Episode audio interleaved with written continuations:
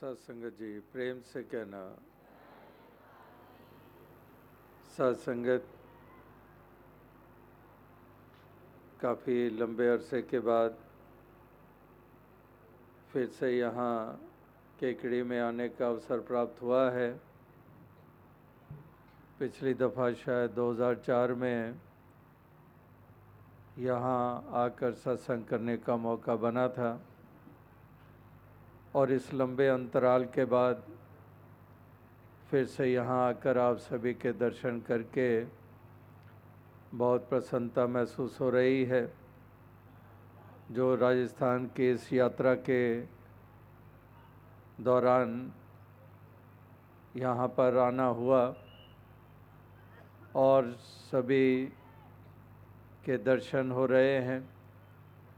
हालाँकि अभी महीना भी नहीं हुआ जब दिल्ली में अड़सठवा संत समागम संपन्न हुआ, जहाँ पर देश भर से लाखों की संख्या में भक्तजन पहुँचे, यही मानवता इंसानियत का पैगाम देने के लिए यही दीवारों को गिरा कर धरती का रूप निखारने के लिए, एक दूसरे के करीब आने के लिए तो ऐसे संदेश को फैलाव देने के लिए जहाँ देश भर और विश्व के अनेकों मुल्कों से भक्तजन लगन के साथ पहुँचे, वहाँ पर राजस्थान के भी भिन्न भिन्न इलाकों से वहाँ पर उपस्थिति हुई और इसके बावजूद अनेकों ऐसे सदस्य होते हैं जो वहाँ नहीं पहुँच पाते तो उनके भी यहाँ दर्शन करने का अवसर प्राप्त हो रहा है।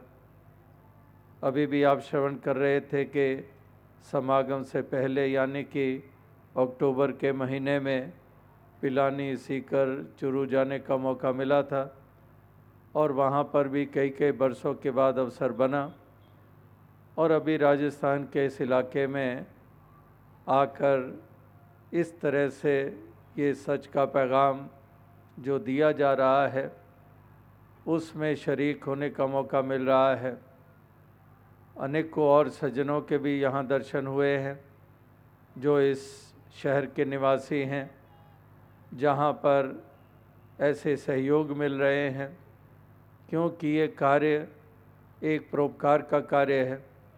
संसार का रूप जो बिगड़ता जा रहा है, उसको संवारने का ये कार्य है, जहाँ पर खुदगर्जियाँ और लालसाएँ कितनी प्रबल हैं, जहाँ पर सहनशीलता कम से कम होती चली जा रही है, जहाँ पर इंसान एक दूसरे को बर्दाश्त नहीं किया करता है, ना जाति के आधार पर, ना मज़हब के आधार पर, ना भाषा के आधार पर, ना प्रांतों के आधार पर, ना मुल्कों के आधार के ऊपर, ना संस्कृतियाँ और कल्चर्स के आधार के ऊपर। यानी कि इंसान इंसान से दूरी बनाए चले जा रहा है। और यहाँ पर जो परोपकार हो रहे हैं, वो है इंसान को इंसान के करीब लाने के लिए, एक विश्व भाईचारा स्थापित करने के लिए, जो वेदों में वसुदैव कुटुम्बकम का उद्घोष हुआ था, उसको निभाने के लिए कि वाकई इस धरती पे बसने वाले, चाहे राजस्थान के हों, गुजरात के हों, महाराष्ट्र के हों आसाम के हों, पंजाब, कश्मीर के हों या मिडिल ईस्ट के हों, फार ईस्ट के हों, या वेस्टर्न सिविलाइजेशन से हों, हैं तो आखिर इंसान जो पाँच तत्व के पुतले और सब में आत्मा बसती है, जो परमात्मा की अंश है। और क्योंकि परमात्मा एक है, ये आपने जाना है, इसलिए आप हर किसी के प्रति सद्भावना रखते हैं। वलियों, गुरु, पीर, पैगंबरों ने सारे संसार को अपना जाना क्योंकि उन्होंने जाना कि ये परमात्मा ईश्वर एक ही है। नाम भिन्न होंगे ज़रूर। जो जो जिसको इसके गुण महसूस होते गए, वो वैसा वैसा ही नाम इसको दिया जाता रहा। लेकिन वास्तविकता में ये परम अस्तित्व तो एक ही है। इसका विभाजन नहीं है। इसके टुकड़े नहीं हो सकते हैं। इसको बांटा नहीं जा सकता है। लेकिन इंसान की अज्ञानता इंसान की ऐसे अंधकार जो मन में छाया हुआ है, उसी के कारण इसके नामों से भी झगड़े हैं और इसको एक अस्तित्व नहीं माना जा रहा है, क्योंकि जाना नहीं गया है। इसीलिए यहाँ मिशन का नारा कि एक को जानो, एक को मानो और एक हो जाओ। जब तक इस एक को एक करके जानते नहीं हैं, तब तक मान नहीं सकते हैं। इसीलिए आज मान नहीं रहे हैं। नारे ज़रूर लग रहे हैं कि राम और रहीम एक हैं, लेकिन जब मानने का वक्त आता है, उस वक़्त नहीं।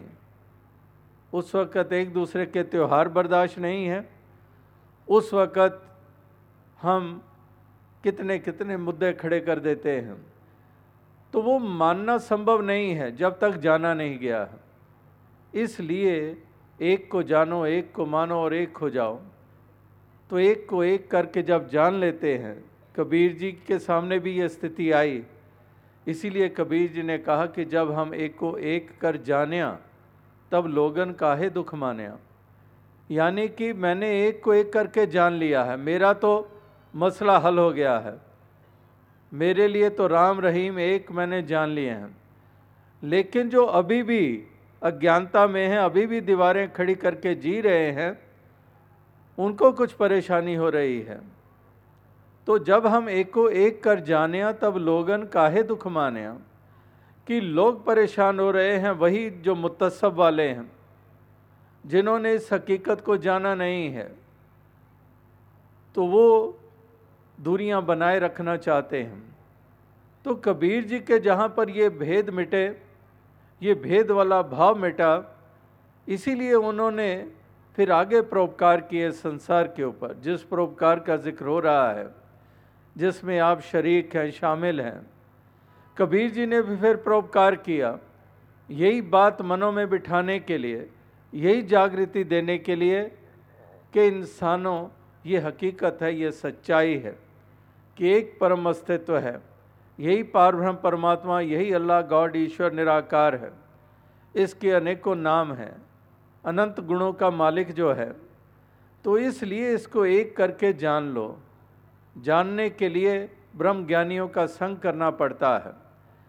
जो ब्रह्म ज्ञानी इस, इसका बोध किए हुए हैं, उन्हीं का संग करके हमारा भी ये बुझा हुआ दीपक जल उठेगा। हमारी भी आत्मा रोशन हो जाएगी। हमारे भी आत्मा के जन्मों जन्मों के भ्रम जो हैं वो मिट जाएँगे। और साथ ही साथ हमें ये इसी उजाले के कारण ये जीवन जीने का ढंग प्राप्त हो जाएगा। हमारी दृष्टि एक उसमें बदलाव आ जाएगा। जो भेद वाली दृष्टि थी, वो सम दृष्टि में तब्दील हो जाएगी। जहाँ पर एक दूसरे को बर्दाश्त नहीं करते थे, वहाँ पर एक दूसरे को गले लगाया जा रहा है। जहाँ पर दूसरे को नापा तोला किसी जाति के आधार पर नहीं जा रहा है, जहाँ पर केवल और केवल एक नूर है, सबके अंदर नर है, चाहे नारी है ब्राह्मण, क्षत्रिय, वैश्य, हरिजन एक की खलकत सारी है। ये अवतार वाणी में भी शहनशाह बाबा अवतार सिंह जी ने बचन कहे कि एक नूर है सबके अंदर, नर है चाहे नारी है। जाति पाति के बारे में भी ज़िक्र और नर और नारी में भी भेद जो किए जाते हैं। जहाँ पर नारी को नीचा दर्जा दिया जाता है, जहाँ पर नारी को नीची दृष्टि से देखा जाता है, जहाँ पर नारी का शोषण किया जाता है सम्मान नहीं किया जाता है। तो यहाँ पर शहनशाह बाबा अवतार सिंह जी कह रहे हैं कि एक नूर है सबके अंदर, नर है चाहे नारी है। ब्राह्मण, क्षत्रिय, वैश्य, हरिजन एक की खलकत सारी है। कि सारे ही एक हैं, औरत के रूप में है वो भी पाँच तत्व का पुतला, मर्द है वो भी पाँच तत्व का पुतला। उसमें भी आत्मा, इसमें भी आत्मा। तो इस तरह से कहीं पर भी तो कोई भेद की गुंजाइश नहीं है, लेकिन कैसी विडंबना है कि ये भेदभाव कितने प्रबल हैं। इसीलिए देश के लिए अभिशाप बना हुआ है। ऐसे भेदभाव अन्य मुल्कों में बहुत कम देखने को मिलते हैं। हालाँकि एक सेकंड लगाते हैं हम फैसला देने में कि जी, वेस्टर्न कंट्रीज़ तो बड़ी नीची हैं। ये ईस्ट जो है हमारा बहुत उत्तम है। यहाँ पर कितने वली गुरु पीर पैगंबरों ने जन्म लिया, यहाँ पर कितनी पाठ पूजा होती है, कितने जब तप स्नान होते हैं, कितनी यात्राएँ होते हैं, कितने त्यौहार मनाए जाते हैं।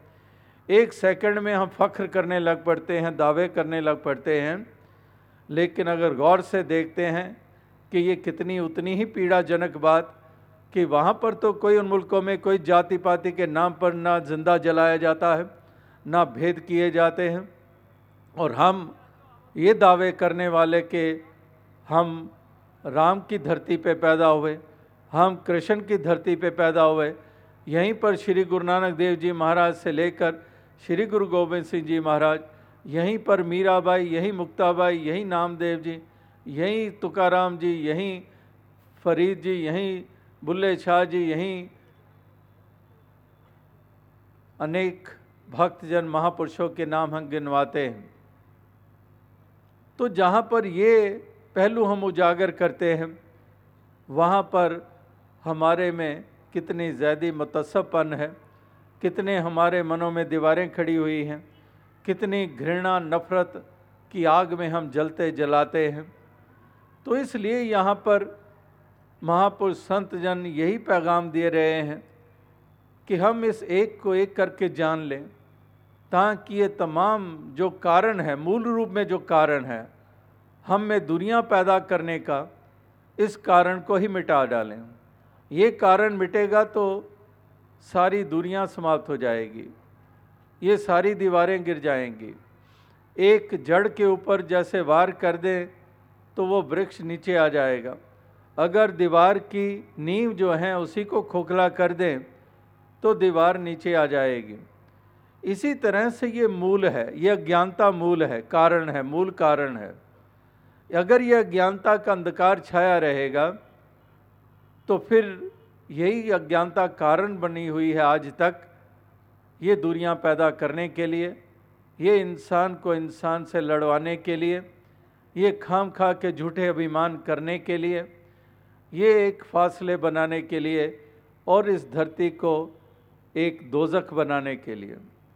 इस मार काट के लिए, इस शोषण के लिए, इस लूट के लिए, इस इन ज्यादतियों के लिए। तो ये कारण है। तो इस मूल रूप में इस कारण का इलाज कर लिया जाए। तो इसलिए महापुरुष ये संदेश देते हैं, ये पैगाम देते हैं, ये आवाज़ देते हैं कि जानो इस परम अस्तित्व को। इस हरि परमात्मा को जो जानने योग्य भगवान कृष्ण ने कहा है कि यही जानने योग्य है वर्थ नोइंग यानी कि यही जानने योग्य है। दुनिया भर की जानकारियाँ हमें मिलती हैं। बालपन की अवस्था से लेके जितनी भी उम्र हम भोगते हैं, ये यात्रा तय करते हैं। अनेकों प्रकार की जानकारियाँ हमारे सामने आती हैं, हम उनको हासिल करते हैं। तो वो जानना होता है, दुनिया दुनियादारी, दुनिया के सिलसिले, वो हम जानते हैं। लेकिन जो जानने योग्य कहा गया है, जानने योग्य ये परम अस्तित्व अपना और आपका जानना, इस मूल को जानकर, इस परमात्मा को जानकर, अपने आप को जानना।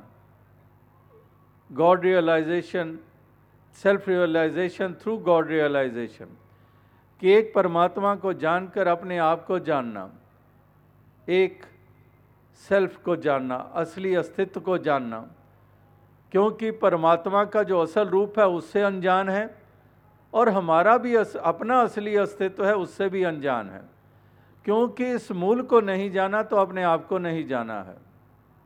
तो इस अपने आप को जानने के लिए मूल को जानना ज़रूरी है। ये मूल इसकी कोई जाति नहीं है। रूप रंग ते रेखो न्यारे तैनू लख प्रणाम करम रूप रख, रेख, रंग, नस्ल, ये सबसे ऊपर है। रूप रंग ते रेखो न्यारे तैनू लख प्रणाम करा मन बुद्धि ते अकलों बायरे तैनू लख प्रणाम करा कि लाखों ही सजदे, लाखों ही प्रणाम तुझे, है मालिक खालिक, जो रूप रंग से ऊपर है। इसीलिए निराकार, जिससे ये मिशन का नाम निरंकारी मिशन पड़ा है। जो निराकार, आकार रहित है, जो जो इसका असली रूप है। इसको जानने के लिए जहाँ पर ये पैगाम संदेश दिया जाता है। तो इसको जानो, इसको जानकर अपने आप को जानो। जब इसको जान लिया तो पाओगे कि मैं भी तो मेरा भी रूप तो यही है। मेरा असली रूप तो आत्मा के रूप है। ये शरीर के ढांचे, ये जो खाक के पुतले, ये जो पगड़ियाँ और टोपियाँ हमें लड़वाती हैं, ये जो भाषाएँ हमें लड़वाती हैं, ये वास्तविकता मेरी नहीं है, मैं ये शरीर नहीं हूँ। मेरा हाथ, मेरे पाँव हम जब कहते हैं, अगर मेरा अस्तित्व तो शरीर ही है तो फिर तो मैं हाथ, मैं पाँव ही होना था, मेरा क्यों कहते हैं? इसलिए क्योंकि शरीर से भिन्न कुछ है, वही मेरा असली रूप है। एक आत्मा का रूप। तो इस इसी को ही ट्रू सेल्फ कहा जाता है कि मेरा असली अस्तित्व तो यही है। मेरा अस्तित्व आत्मा है, जो परमात्मा की अंश, क्योंकि जो मेरा मूल है, उसकी कोई जाति कौम नहीं है, मेरी कहाँ पर आ गई? तो फिर ऐसी जब जानकारी मिलती है, ऐसा बोध होता है तो फिर वास्तविकता में हम हकीकत में स्थित हो जाते हैं। तो इसी हकीकत में सच्चाई में स्थित हो जाएँ। ये तमाम आवरण हट जाएँ। ये आवरण जो हमने लपेट रखे हैं अपने चारों तरफ़, इन आवरण को हटाने की ज़रूरत है। इस अंधकार को मिटाने की ज़रूरत है। तो तभी वास्तविकता में ये धरती का रूप निखर सकता है। क्योंकि धरती का रूप निखारने के लिए दारो मदार इंसान की चाल के ऊपर निर्भर है। अगर इंसान इस सच्चाई में स्थित हो जाता है, भेद वाले भाव मिटा देता है, जब एक दूसरे का हितैषी बन जाता है तो फिर यहाँ पर प्यार ही प्यार होगा, प्यार भरे ही व्यवहार होंगे। नफ़रतों को कोई स्थान ना होगा, हिंसा को कोई स्थान ना होगा। तो फिर धरती को जन्नत क्यों नहीं बनाया जा सकता है? धरती को स्वर्ग क्यों नहीं बना पाएँगे? वो संभावना है ही तभी। अगर ये इंसान के जीवन में ये क्रांति घटित हो जाती है, तभी वो संभावना है।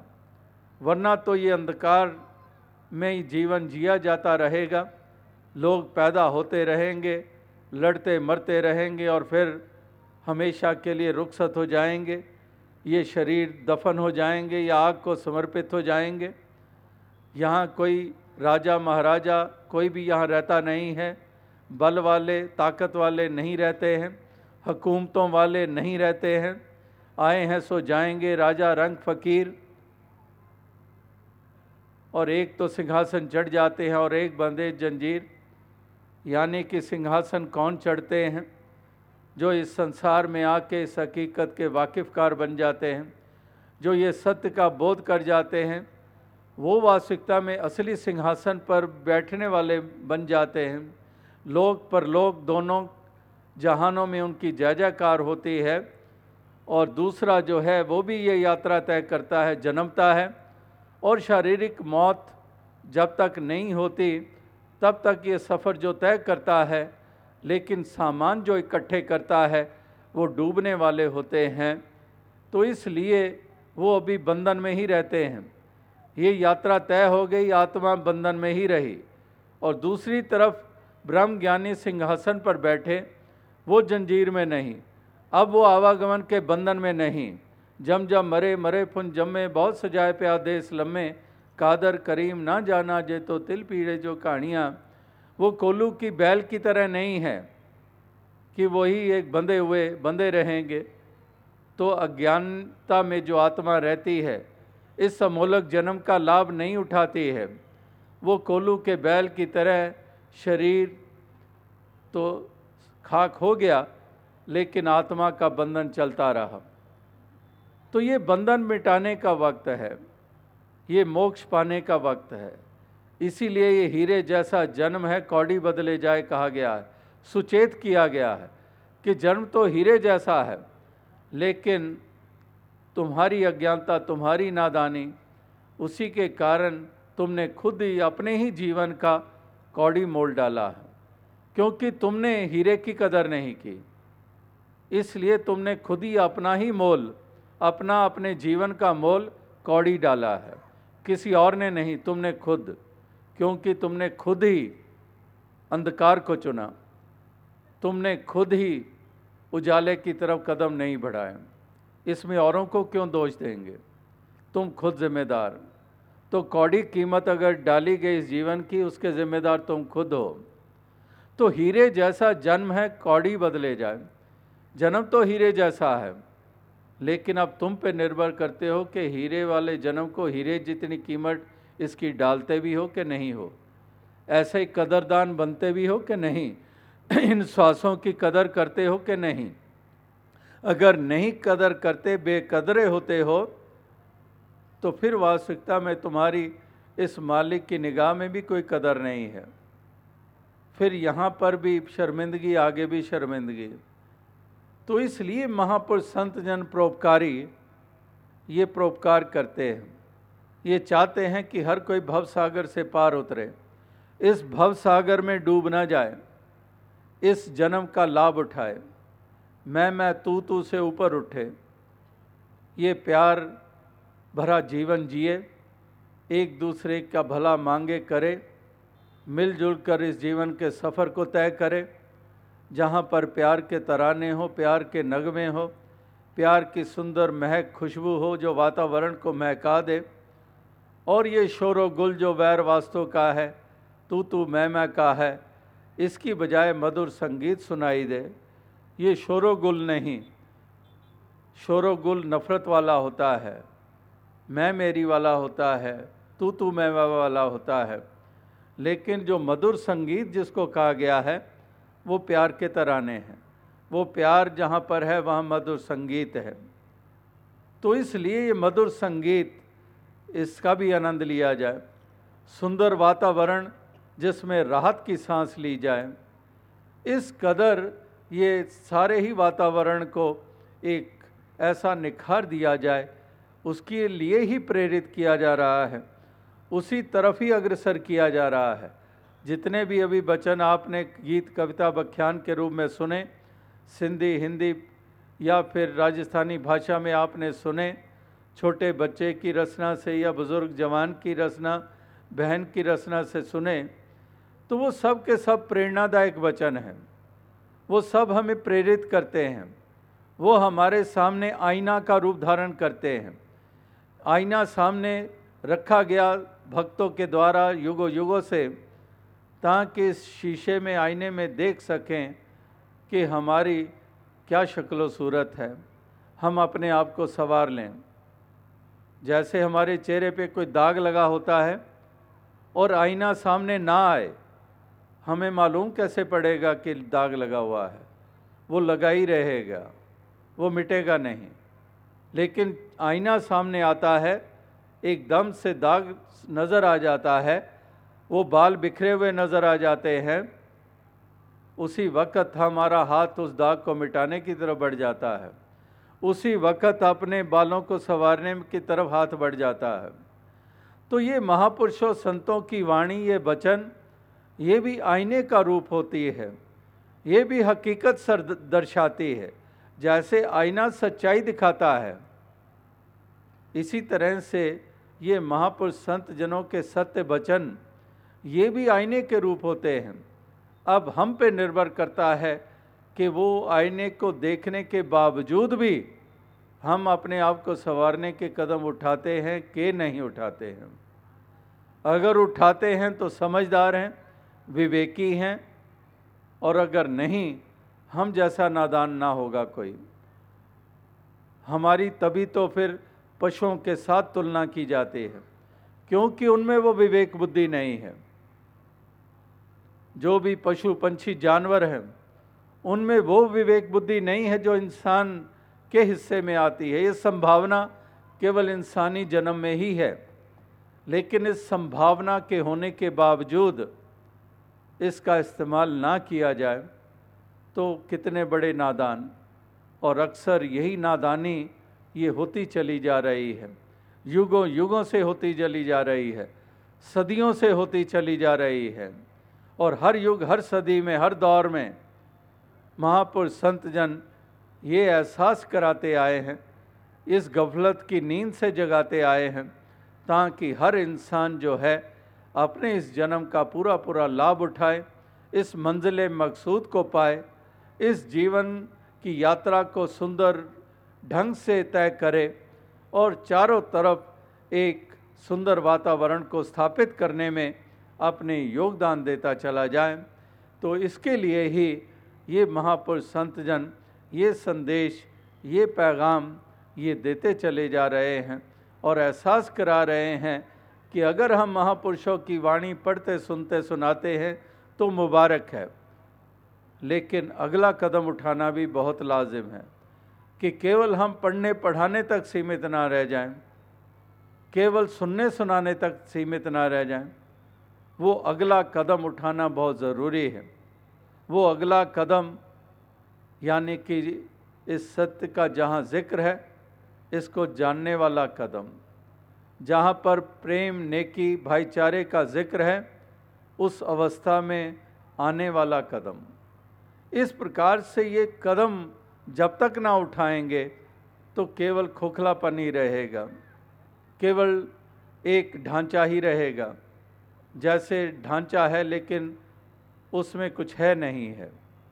तो इस तरह से ये खोखलापन ही रहेगा, अगर केवल पढ़ने पढ़ाने तक सीमित रहे और उसके साथ अगर बोध ना जुड़ा, तब तक बात नहीं बनेगी। अगर प्यार मिलवर्तन के केवल नारे हैं, लेकिन मिलवर्तन का भाव नहीं है मिलजुल कर चलने का भाव नहीं है तो ये सब खोखलापन ही है। तो इसलिए हम इसको खोखला ना रहने दें। इसमें प्राण भरें। इनमें प्राण हम भरें। इसको जीवंत करें। यानी कि शब्दों से आगे निकलकर, शब्दों के नक्शे में कर्म का, अमल का रंग भरें।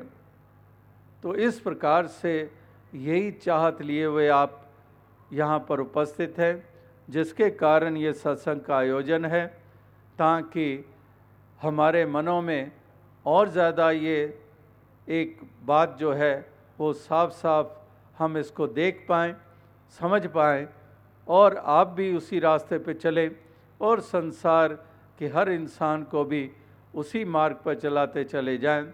ये चारों तरफ़ हम अच्छाई और सच्चाई और अच्छाई और स्वच्छता, ये कायम करते चले जाएँ। जिस तरह से आप ये मनों को स्वच्छ करते चले जा रहे हैं, मन को निर्मल करते चले जा रहे हैं मन में सद्भावना भरते चले जा रहे हैं। इसी तरह से बाहर भी ये सफ़ाई, ये स्वच्छता लाने में भी अपने योगदान देते चले जा रहे हैं।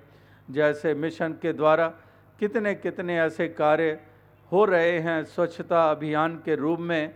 आज भी हिंदुस्तान के 45 रेलवे स्टेशंस की सफ़ाई हुई आज सुबह, जहाँ पर पिछले दो महीनों से हर महीने ऐसा योगदान दिया जाता है, चाहे दिल्ली के दो तीन रेलवे स्टेशन हों, चाहे मुंबई के हों, चाहे राजस्थान के अन्य शहरों के हों, गुजरात के हों असम के हों देश भर में ऐसे रेलवे स्टेशंस को चुना गया जहाँ पर हर महीने सैकड़ों की संख्या में जाकर भक्तजन सफ़ाई करते हैं, जहाँ पर गंदगी फैलाने वाले उसको स्थान को गंदा करते हैं।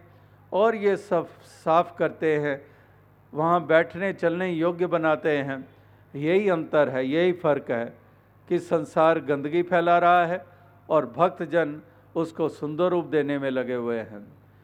जहाँ पर नफ़रत की गंदगी फैलाई जा रही है, असहनशीलता की गंदगी फैलाई जा रही है, यहाँ पर ये प्यार की सफ़ाई कर रहे हैं, प्यार को स्थापित कर रहे हैं, साफ़ सुथरा कर रहे हैं, निर्मल कर रहे हैं।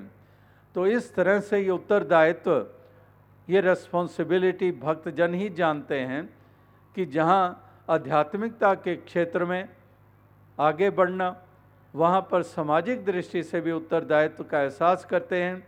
इसलिए समाज की सेवा, देश की सेवा हर प्रकार से करने के लिए हमेशा उत्साहित रहते हैं। तो इस रूप में भी ये योगदान लगातार हो रहे हैं और जो ऐसे योगदान देते हैं वाकई ही वो मुबारकबाद के पात्र हैं, क्योंकि वो वो कुछ कर गुज़रते हैं जो जिसकी ज़रूरत है और जो हरी की निगाह में भी उत्तम है और संतों महात्माओं की निगाह में भी जो श्रेष्ठ है, वो कर गुज़रते हैं जो वही मुबारकबाद के पात्र हैं। तो दास और अधिक शब्दों का सहारा ना लेता हुआ इन्हीं शब्दों से आपसे इजाज़त चाहेगा। और फिर से अपनी खुशी ज़ाहिर करेगा, जो इतने बरसों के बाद यहाँ केकड़ी में आकर आपके दर्शन करके जो ये प्राप्त हो रही है तो दास यही अरदास करता है कि दातार कृपा करे, आप सभी को ऐसी लगन प्रदान किए रखे, ये रंग मन, मनों पे चढ़ा रहे, और दातार सब प्रकार के दुनियावी सुख भी सभी को प्रदान करे सात संगत जी धन्यवाद